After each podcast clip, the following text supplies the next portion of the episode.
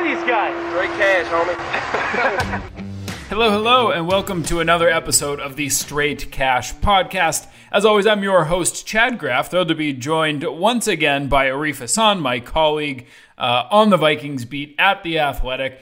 We are taping this just after the draft ended. I think uh, we are both fried. Arif, what is your mental state as the draft is now finally over?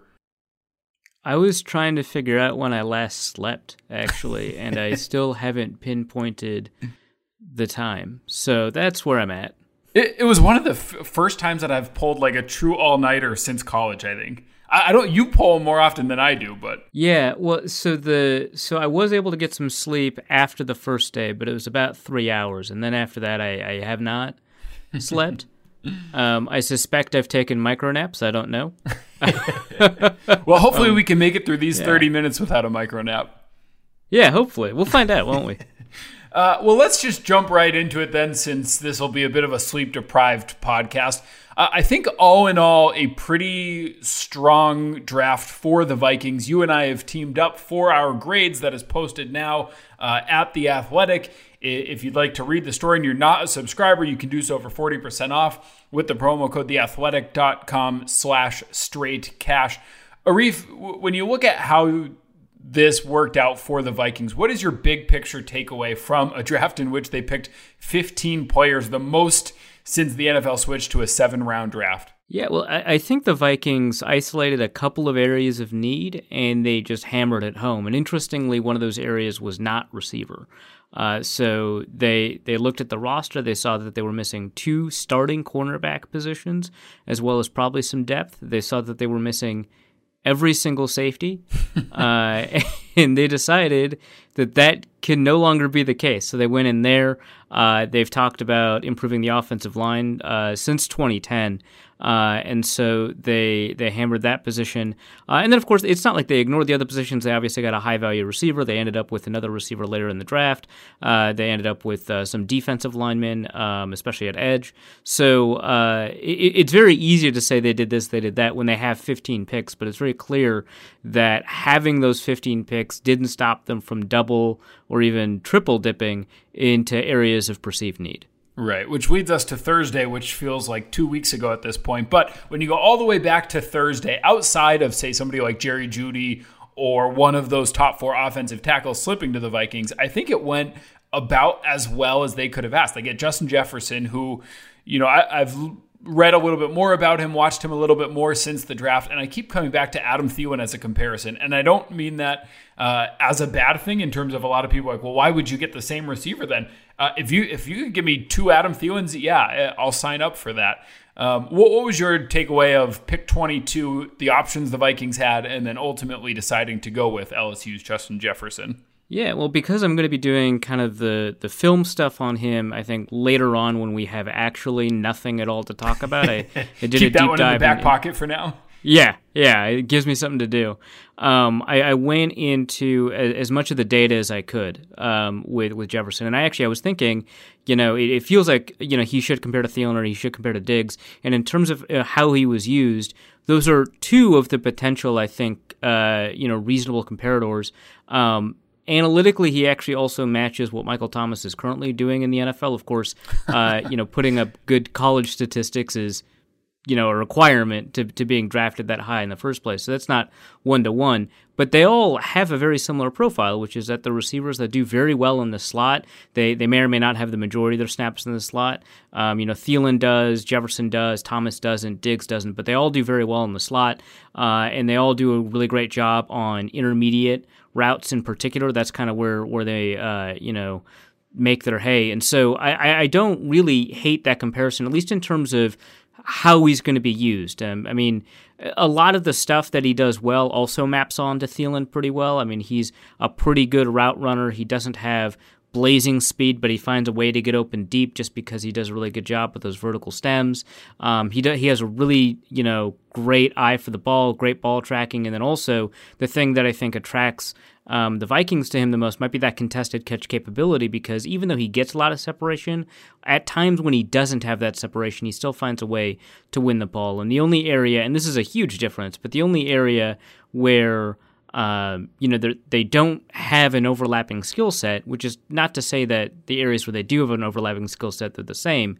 But the only area where they don't is that uh, we're not very confident right at the moment that Justin Jefferson can live outside of the slot and get off of press coverage uh, and and free himself from physical cornerbacks because he was protected so much in the slot. Whereas Thielen is one of the best in the NFL at that. He's like probably the best thing he, he does is the the skill he has off the release, and that's not something Jefferson has. But I think other than that, there's a lot of similarities, and I agree that if you've got two Thielens, that's that's a pretty good thing. And and Diggs and Thielen were so similar as receivers anyway, and that was a really great combo to have. So I, I don't think that's a problem at all. Right. It will be interesting to watch in in training camp Jefferson's first few reps and and see how he does.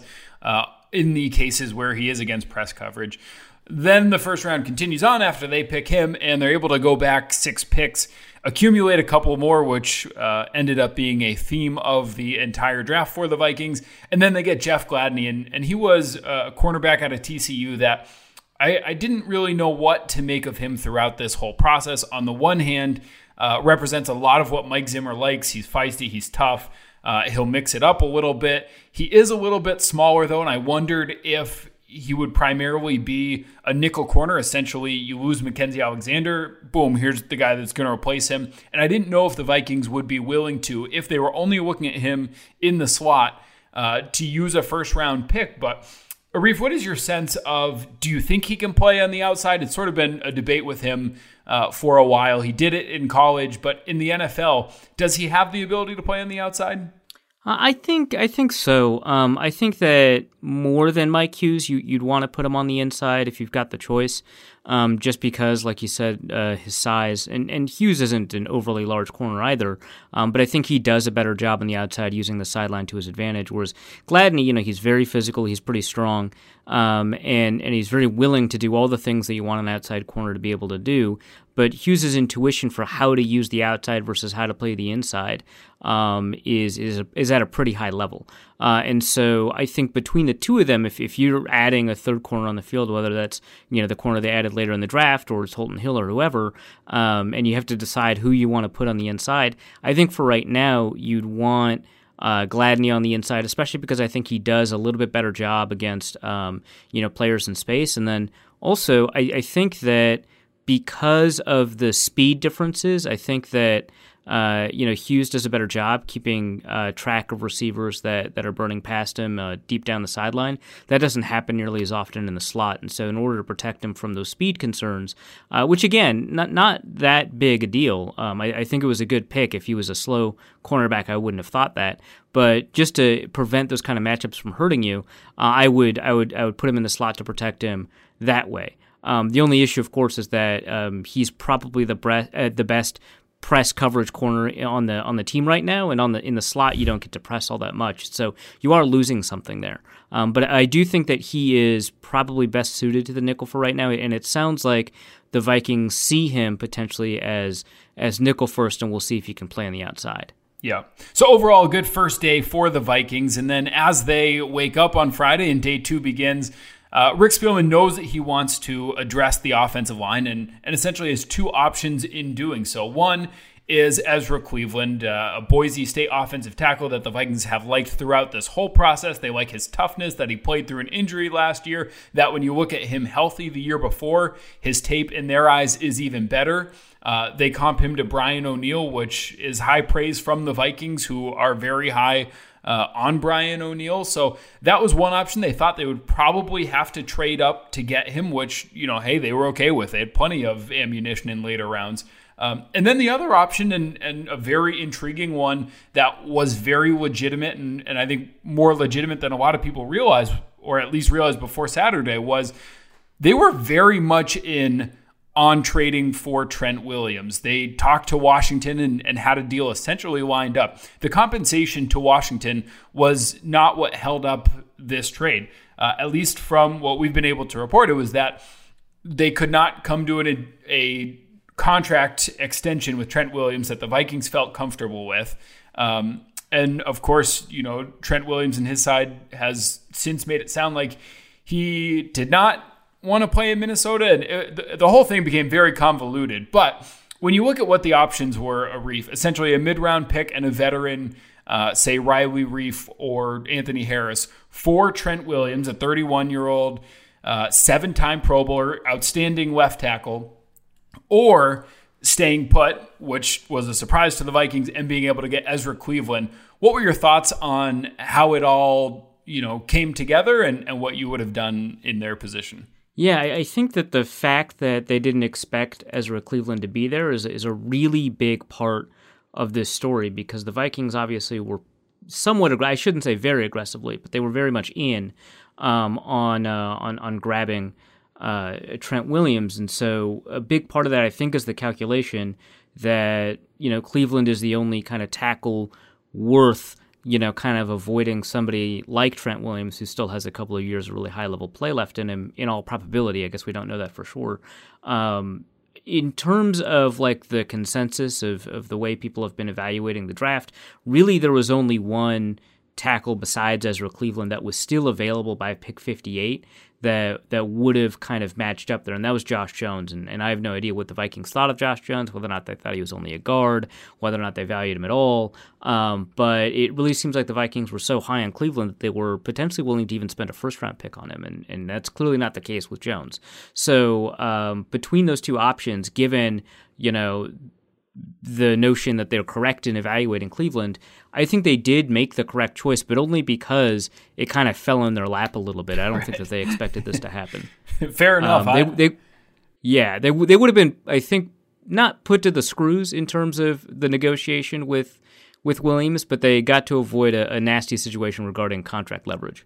Yeah. So then day two continues, and uh, another sort of interesting part where the Vikings are talking a trade and doesn't come to be. They were very high on Oklahoma's Neville Gall- Gallimore, a three technique who they thought was going to be somebody who could come right in and potentially even replace Shamar Stephen as a rookie. It was going to be an interesting competition to see how it unfolded. So the Vikings knew they were going to have to trade up to get Gallimore.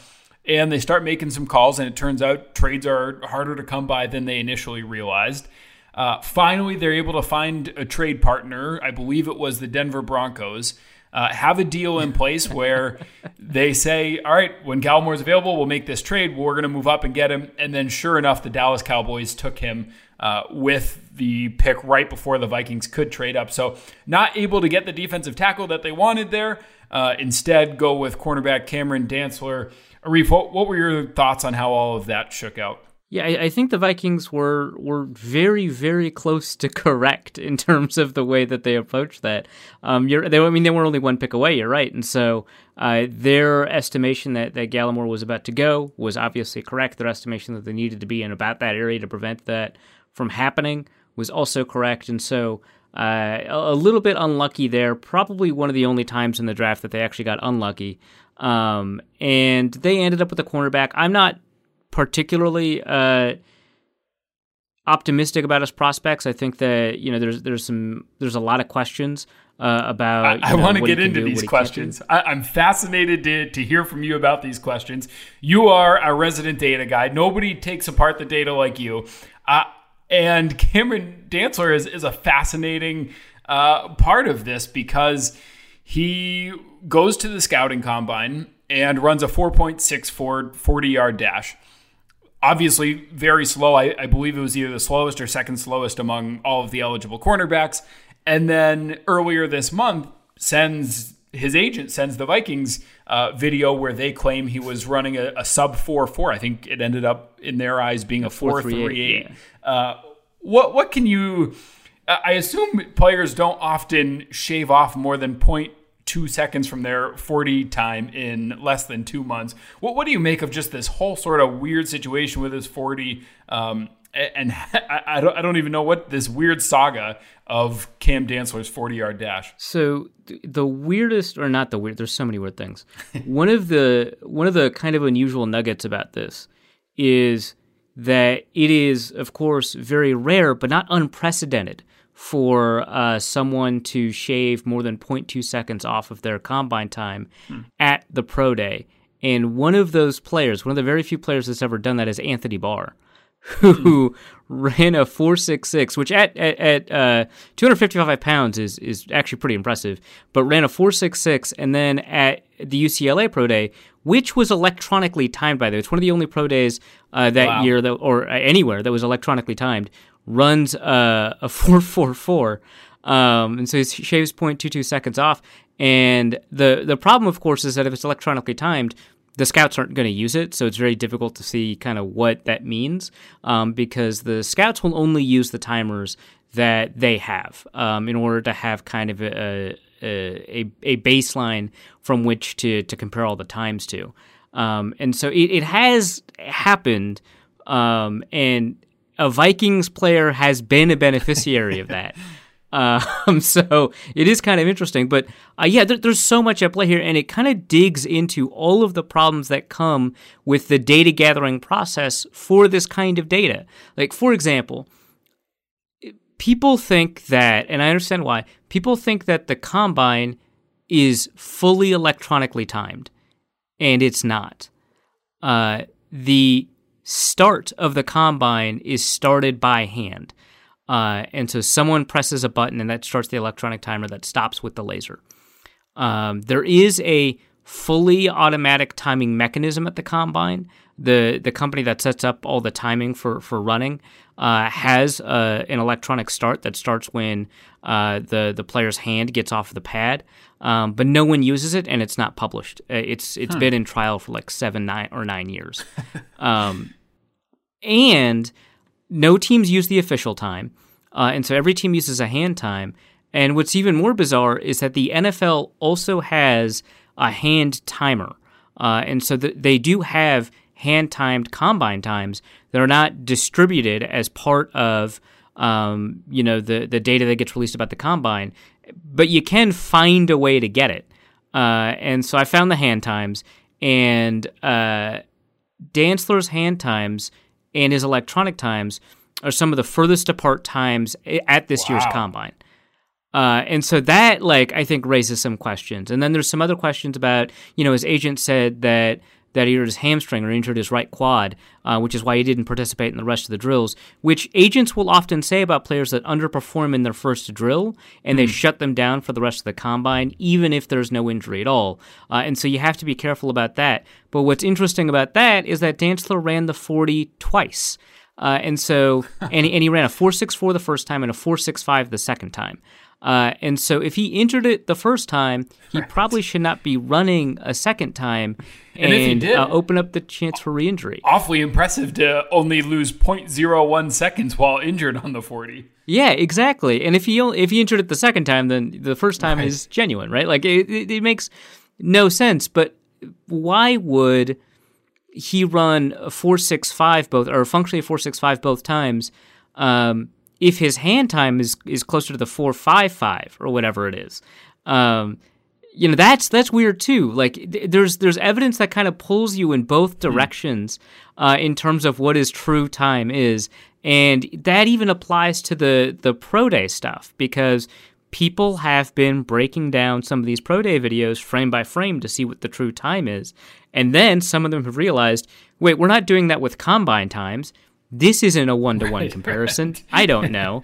Um, but someone came up with a four six three time for uh for Dantzler's pro day, and it's there's I so I've written a piece on it. It should be up by the time you listen to this uh, on kind of all of the curiosity surrounding. Uh, the combine and the way that that process works, and specifically how it applies to Cameron Dantzler, whose performance, I think, just delves into every single nook and cranny of how the recording process can go wrong or go wonky. Um, and so uh, there's there's more on this. There's something about um, how Dantzler uh, is probably testing um, at a weight that he can't play at, which is already very skinny. Uh, he he weighed in at 188. Um, at, at 6'2", that's that's pretty skinny. Trae Waynes was a very light corner when he entered the NFL, and that was at 186 at at six feet flat. Uh, and so you add the two inches on the frame, and and you've got basically the same weight, uh, and you end up with a much skinnier player. He actually showed up um, to uh, uh, to, to college, uh, Mississippi State, uh, 165 pounds, and they have been attempting to make him gain weight the whole time. So there's like there's a whole thing about what is what is weight actually. It's he, he did joke lot. in his press conference after that. He's eating everything that he possibly can, and he still can't gain any weight. That he's been trying to do it for years and years, and just apparently has too high of a metabolism, which sounds like a great problem that uh, I do not have. yeah, Right. yeah. I wish you know I'd, I'd have that problem. You know, his nickname in high school, I think he mentioned, was the Needle because he's so skinny, but he hits so hard. Uh, Great which I mean, that shows up on tape. Uh, he's both very skinny. Well, now you've got very me rethinking uh, the B grade that I gave the Vikings for that pick in our story today. But uh, that's a fun rabbit hole to go down. Make sure to read uh, Arif's story on The Athletic. Just search Arif Hassan. That and all of his other um, NFL draft coverage will be there. That takes us into day three, Arif. And what are your sort of, we don't have to go through all 11 of the picks that the Vikings made, but what is your big picture look at what the Vikings accomplished on day three and perhaps a pick from day three that uh, makes you think they might be able to play above where they were drafted? Yeah. Um, well, the the first takeaway is that hey, they weren't able to get Gallimore, so they kind of doubled down on defensive line investments. Uh, they grab. Uh, I'm trying to remember. I want to say two defensive tackles and two edge players. Um, both edge players that they grabbed uh, were kind of run first edge players uh, in college that don't have a ton of upside in terms of pass rush. That that first Um, one you're but, referencing, you I know, think re- DJ Wonnum. Yeah. that was that's an interesting one. Not to cut you off because I I just you know as you bring it up, I'm fascinated to hear what you think. He by your consensus big board and a lot of places was quite the reach for the Vikings there with their first pick in the fourth round. And yet, as Rick Spielman said in his end of draft press conference, this was a guy that Andre Patterson, you know, he stopped short of saying stood on the table for, but said this is a guy that Andre Patterson honed in on, really wanted, and we have enough respect for Patterson right now after what he's done with Griffen and Hunter and, and a host of others that, you know, we said, hey, we're going to listen to this guy. But, you know, with the caveat that Patterson is very high on him, and that should be a big caveat. What do you know about DJ Wonnum and, and what the consensus big board told us about him? Yeah, so uh, the consensus of, of experts, uh, 68 different big boards, uh, ranks him as the 188th player, uh, 180th player in the draft. So picking him at, at pick 117 uh, is not remarkable value. It's not like catastrophic or anything like that. I mean, I criticize the pick. Some people push back, and then I, I, I push back on the pushback, and it looks like I, I dislike the pick a lot more than I actually do. Um, it's I don't think it's a remarkable pick, but uh, at least by the- kind of the data I have, right? You know, I, I'm I'm not Andre Patterson. Uh, kind of- w- would that I were, right? um, but uh, from from what I know, it, it, it doesn't seem like a particularly uh, remarkable pick. Not anybody. I don't think I have a single board that was as high as as 100 on him, and so there's not really anybody of of, that group of people that you know value him as highly as the Vikings did, and and then you get into kind of an interesting question: Do you trust one Andre Patterson or 68 people? And intuitively, you just kind of want to say Andre Patterson, but um, it is it is really hard for for 68 people to unanimously be uh, incorrect on this versus kind of one genius, right? Um, so that I think it's going to be kind of interesting how that bears out. Andre Patterson deserves tons of latitude. If I'm in in the Vikings' shoes, and Andre Patterson says, "I want this guy, uh, and I'm afraid you're not going to be able to get him later, so so we need to do it now." Uh, and I also have like 14 other picks. I'm absolutely doing it, right? Because he deserves that kind of latitude and respect in the room, um, or I guess on the teleconference. Um, and so I totally understand from their perspective, but from the perspective of somebody on the outside evaluating whether or not each individual move was was was a good move or bad move, um, it, it doesn't look like it. It's a really great move. Um, you know, his pass rush win rate um, or his pressure rate uh, in college is about eight percent, which is very low for any drafted player at any spot in the draft, um, but certainly um, around pick 100.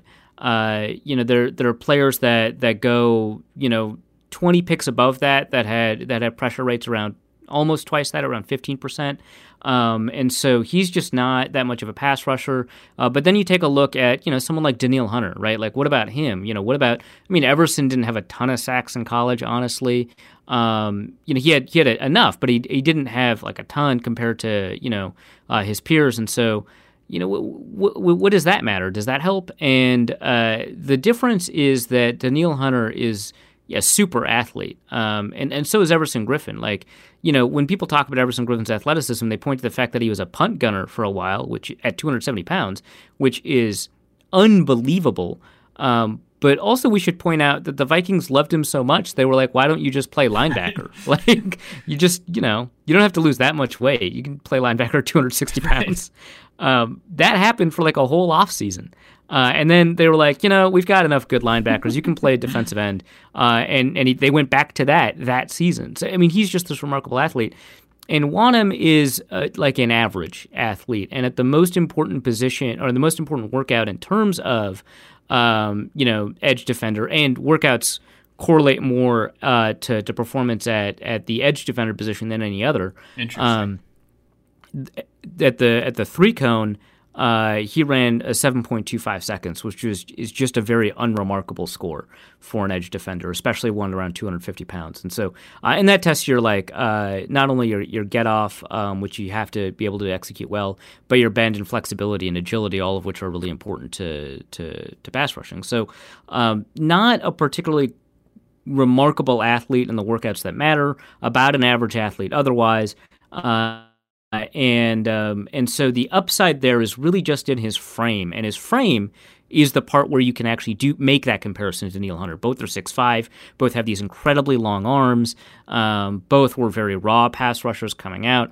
Um, it's just that that Hunter is such a remarkable athlete that when you give him a pass rush move, he can make something of it fairly immediately and decisively. And in fact, he's one of the few people that uses um, like a, this. There's this flying cross chop that's just insane to me. I think it's like him and Demarcus Lawrence use it, but they use the momentum they get by jumping off like they typically tell you never to leave the ground because you're losing all your leverage. They use the momentum of leaving the ground on a jump in order to create additional downward pressure on a swipe.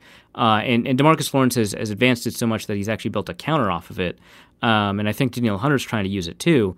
Uh, but it, it takes just an incredible athlete to do something like that and and an average athlete like Wonnum is not going to be able to do that. And so you think about all the extra stuff you have to do to be successful. I don't know. He's just like he's not technically proficient at the moment.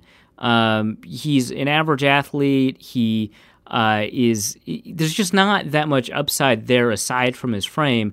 But then, you know, you kind of do want to trust Pat. I mean, he's not infallible. Jaleel Johnson didn't necessarily turn out. Uh, Ade Aruna hasn't turned out. Stephen Weatherly has, I think, underperformed uh, versus his athleticism. He's overperformed versus his draft slot, so credit to, to, him there. But, you know, in terms of his athletic profile, hasn't, you know, filled out like what other athletes have. Um, you know, I love Stephen Weatherly, uh, or not Stephen Weatherly, uh, him too, but like Ifeadi Odenigbo as a player. Um, and and you know he looks pretty good, but you can't say that that's a success story quite yet. And so it's not as if the Vikings defensive line group is just littered with all these successes. They had to make four or five picks here uh, this year because it's not. Um, so it's not as if he's infallible. Uh, this is what it would look like if um, if if if a Vikings pick didn't necessarily pan out. It would be an average athlete with a great frame, a lot like Jalen Holmes, really long, six five, plays defensive tackle instead of defensive end. Um, he was a below average athlete, but um, a, a, lot of kind of the same things where it's like, well, Holmes is like fine, I guess, but the the upside is not there for you to to, to take a remarkable gamble on. I do want to ask you, maybe I won't say the best Vikings pick of the 15 and the worst, but a, a pick that excites you and, and, one that you know makes you scratch your head a little bit. And perhaps after that answer, I, I may know where you're going with the latter. Um, but I'll go first to give you a second to think about it, and, and I'll go quickly. Uh, James Lynch, the the fourth round three technique that they got when they realized they were not going to get Gallimore, I, I really um, have liked him, have enjoyed learning a little bit more about him. Uh, his middle name is Husker, and I'm a Nebraska fan, so perhaps there's some bias there. We'll just put that on the table right now. Uh, but an All American last year, 13 and a half sacks from three technique, I think is what the Vikings are looking for at three technique. Um, and a lot, in a lot of ways, is what Shamar Stephen is not at three technique. But a pick, and you know, I'll let you elaborate on this if you want, that I didn't fully understand was Troy Dye, the linebacker from Oregon in the fourth round. Um, seems to be pretty similar to Eric Wilson, a good coverage guy, perhaps not much of a run stopper, but a guy who, you know, almost moves like a safety a little bit. My only question is you've already got Eric Wilson. Your linebackers have shown to be pretty durable in Kendricks and Barr. Um, I would imagine that Troy Dye is going to be able to help on special teams pretty early, but it just felt like a little early to um, be going to that well where you're saying, all right, this is somebody who's going to be a good special teams player for us. Uh, your Arif, perhaps most exciting pick in your eyes and, and most questionable one. I actually, I think I have to agree. I think it's James Lynch. I mean, I I talked a lot about how much I like the the the Willekes pick, the other edge defender that they picked, and, and I do like him a lot. Eleven percent pressure rate is very difficult to find uh, in the sixth and seventh round, um, and and he's a remarkably hard worker, and he's an even better run defender than Wonnum is in um, in arguably a more difficult conference to do it. Like I know the SEC has all of this, uh, you know, hype about it, and deservedly so, but uh, you know the the the Big Ten is really good at run blocking. Um, so uh, it, it is kind of interesting, um, but I, I do like James Lynch a lot. Uh, both Sports Info Solutions and Pro Football Focus, which track all of these things independent of each other, uh, named James Lynch the the James Lynch the pressure leader uh, in the FBS, and so uh, you know he's the Big 12 uh, Defensive Player of the Year. Played uh, all over the line, primarily on the edge in uh, in at, at, Baylor, but uh, features potentially as a as a three technique for the Vikings. Uh, not that athletic versus edge defenders, really athletic versus interior defenders, which is how it often goes. Fits the mold of, of the Vikings trying to take all of these edge players, moving them inside. The most successful example of this is Kevin Williams. The most recent example of this is Jalyn Holmes. Um, but you know, it's something that they've been doing for, for a while, going back to like Christian Kennedy and, and so on. So uh, it, it's something that they like to do, and it sometimes can be really, really successful. Uh, and and I think Lynch uh, just has uh, the athletic ability, the technical capability, um, the positional fit there. Uh, I think everything kind of aligns for that to be a really smart pick. Now, when he actually did line up on the interior for Baylor, he actually didn't perform all that well at all. Um, that was about 100 snaps, so it's not a small sample size, but it's not a large one either. Um, but I imagine the ability to kind of focus on that kind of matchup where, where your hand fighting has to be a little bit faster and you have to focus in a different way, you know, that kind of development under, and say, Andre Patterson, um, you know, he'll be able to flourish because I think all the other markers indicate that that's probably a really good pick. So I'm going to agree with you there. Um, the Troy Dye pick, I actually do understand. Um, they just they love these mid round linebackers that'll play special teams. Right.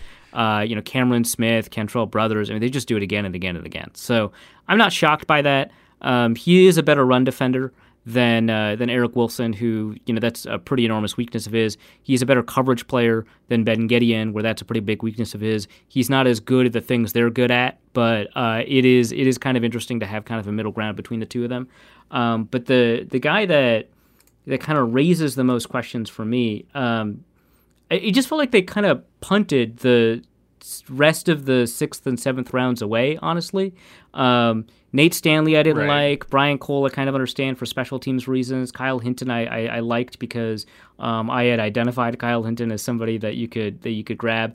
Um, but all of these picks seem like they're superficially interesting. I think the one I, I dislike the most is probably KJ Osborn, um, who I mean, th- like seven returners went right before the Vikings picked in the fifth round here, uh, and so I, I, totally understand. I mean, like Darnell Mooney and John Hightower, and I mean, there's like so many returners just went. John Reed, um, Joe Reed, uh, both of them went, and and so I understand why the Vikings felt like they they needed to to get a returner, especially one that can return punts. Some of these guys uh, have only returned kicks in college, um, but but Osborn is just like not a very talented receiver. Um, you know, he played at Buffalo, graduated, transferred from Buffalo to Miami in hopes to kind of uh, expand his receiving repertoire. Didn't do it. Uh, actually regressed in terms of yards, touchdowns, uh, and catches. Uh, and so uh, couldn't kind of perform outside of the system where Anthony Johnson was a primary receiver and Tyree Jackson was throwing the ball. He became a primary receiver and got worse. Not a particularly great route runner. And so he's really only a returner only. And the Vikings ended up getting another returner in the draft anyway that, that might end up being uh, a better receiver. So, um, pretty pretty or not better receiver but like just a better positional player um, brian cole. So uh, pretty weird pick because he's a pretty good punt returner. He's like the fourth or fifth best in terms of yards per punt uh, in the fbs last year. Uh, and and so you can't say that he's uh, anything but a high level returner but you know, there's not a ton of, of reps of him doing kick returns, so you still have to wonder if you're holding on to Ameer Abdullah there. Uh, and uh, there's just not a much upside for him to be anything but a returner only on the roster. And you go from Marcus Sherels consuming a space meant for a cornerback, but actually just for a returner, to potentially this guy uh, consuming space meant for a receiver, but really just a returner. So I, I didn't love that pick. That's Arif Hassan. Uh, hopefully, he has gotten some sleep by the time you listen to this podcast. Uh, thank you so much to Arif for coming on after a marathon couple of days. Thank you for listening. Make sure to check out everything at theathletic.com slash Minnesota. Um, and thank you so much for listening to the Straight Cash podcast.